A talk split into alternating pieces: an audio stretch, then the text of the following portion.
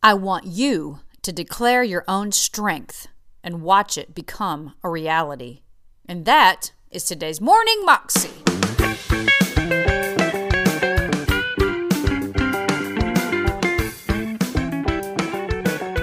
Welcome to the Morning Moxie Show. I am your host, Alicia Sharp, and today on the show we have Bill Johnson.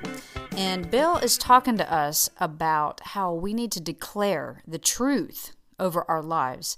Not saying that we need to ignore the facts if we're ill or if something else is going on, but the truth always outweighs and trumps the facts. And we've got to start focusing on the truth and trusting God and believing Him and declaring what His Word says over our lives. What a powerful message. Here's Bill.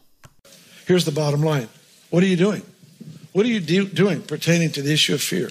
What are you doing? This, the scripture compels us serve somebody. Stop waiting for another conference. Stop waiting for another prophetic word. Stop waiting for another person to come and massage your ego or help sympathize with the tragedies that you faced. You know, at some point, we have to stop being impressed with the size of our problem. And our deliverance begins at the moment we're no longer impressed with the size of our problem. And that's the challenge for every one of us. And, and some of you say, well, you don't know what I've gone through. No, that's, that's true. And if I did, I would probably buckle or be as, uh, as, as challenged as, as you're struggling. I, I wouldn't ever want to discount that. I'm just saying none of us want to stay there. So let's get out. And the way you get out is you find someone to serve that's worse off than you. You, you. Love has to become practical where it becomes demonstrated. So what are you doing? What are you thinking?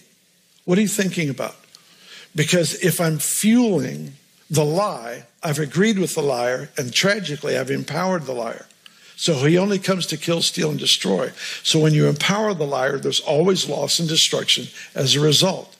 So there has to be a point where find a scripture, a word of promise, read the Bible till he talks to you. And when you find that verse of scripture, memorize it, write it on a card. You may have to pull it out 50 times, 100 times in one day and quote it, pray it, declare it, sing it. But just Take some responsibility. Take some responsibility for the very fact that the enemy is intimidated by your success and he hopes to dislocate your effectiveness by causing you to fear.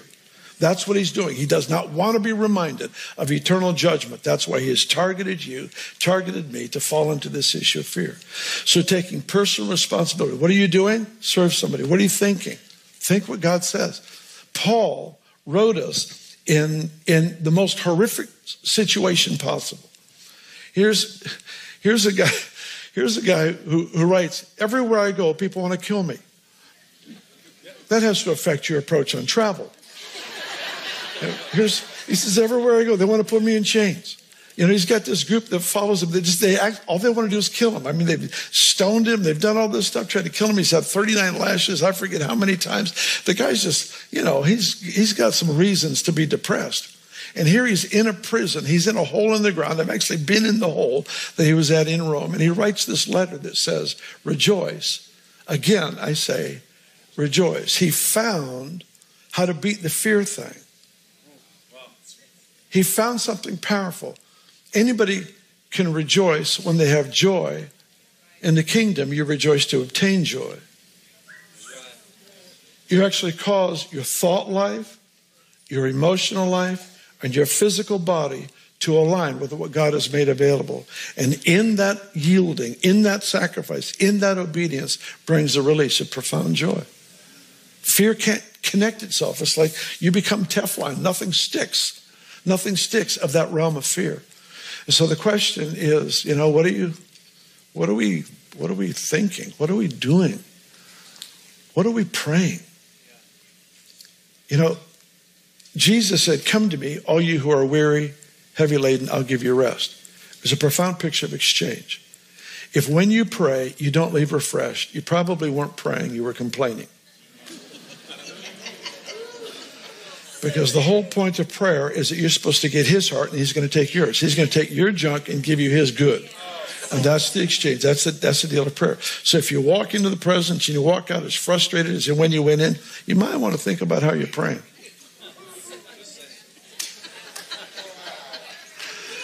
So what what what am I doing? What am I thinking?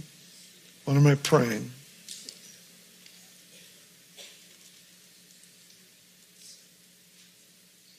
The last one is found in Joel chapter 3. What am I saying?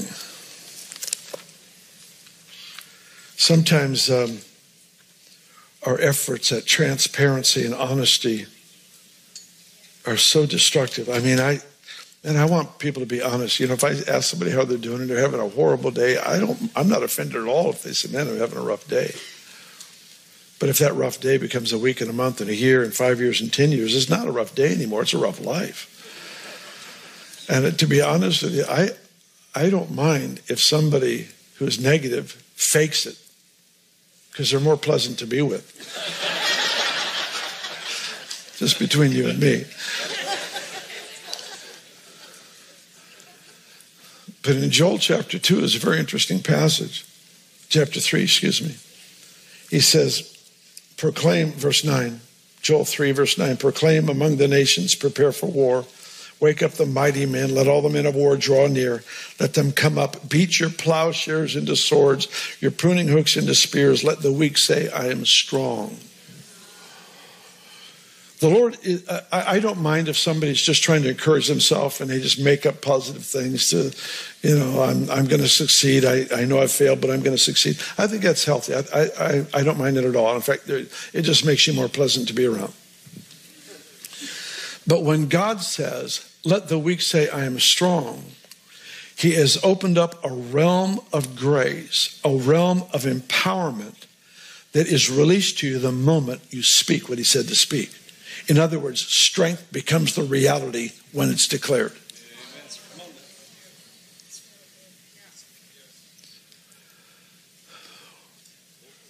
You know, I, I, understand there's there's been a lot of abuses in the confession. I understand that.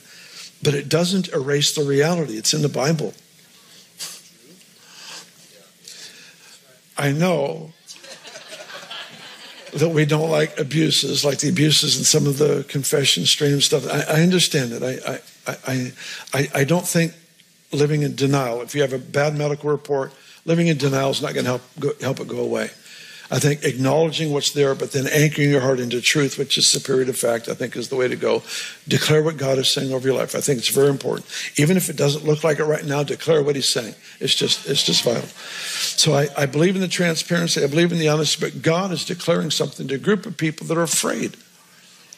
Now, when Gideon had his army, he had 30 some thousand people in his army. God says, You have too many. Tell everyone who's afraid to go home. How many of you know if you're in the 10,000 remaining and 22,000, whatever it was, went home, you weren't afraid? hey, can we take that test again? I, I was fine when 33,000 were here, but now, you know, two thirds of the army just left. I wasn't afraid, but I've suddenly, it's faced, you know, I'm, I'm starting to go there, you know.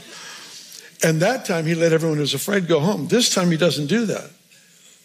There are times where Israel, he, God knew that they would not have the courage to face the enemy, so he took them the long way around because he knew they'd turn around and go back to Egypt. So if the Lord actually leads you into a battle, it's only because you are thoroughly equipped for victory. You are thoroughly equipped for victory. Israel, here's an important thing to remember as Israel's going into the promised land. So the promised land is a picture of, of breakthroughs, taking possession of increase and breakthrough and maturity, growth in this kingdom lifestyle. So, this promised land, as Israel's going through, they were only attacked when they were close to another victory. This represents a city. Israel's coming through. As they're approaching the enemy that occupies it, go, oh no, we don't want to lose. And so they attack.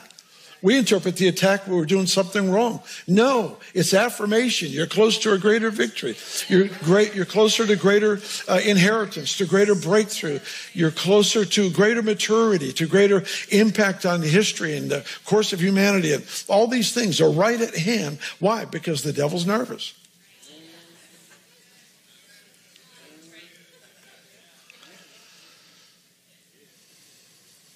So here's an army that didn't have the privilege of going home when they're afraid.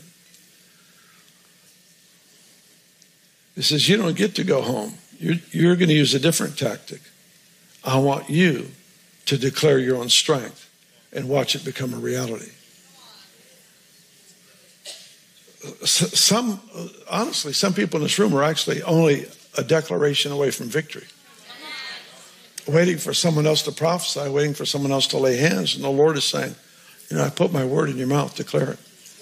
Just declare, I'm strong. I'm strong. The enemy says, You don't look strong to me. Yeah, trust me, I'm strong.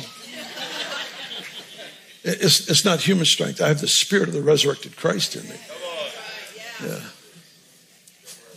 You killed the Messiah. The spirit who raised him from the dead is in me.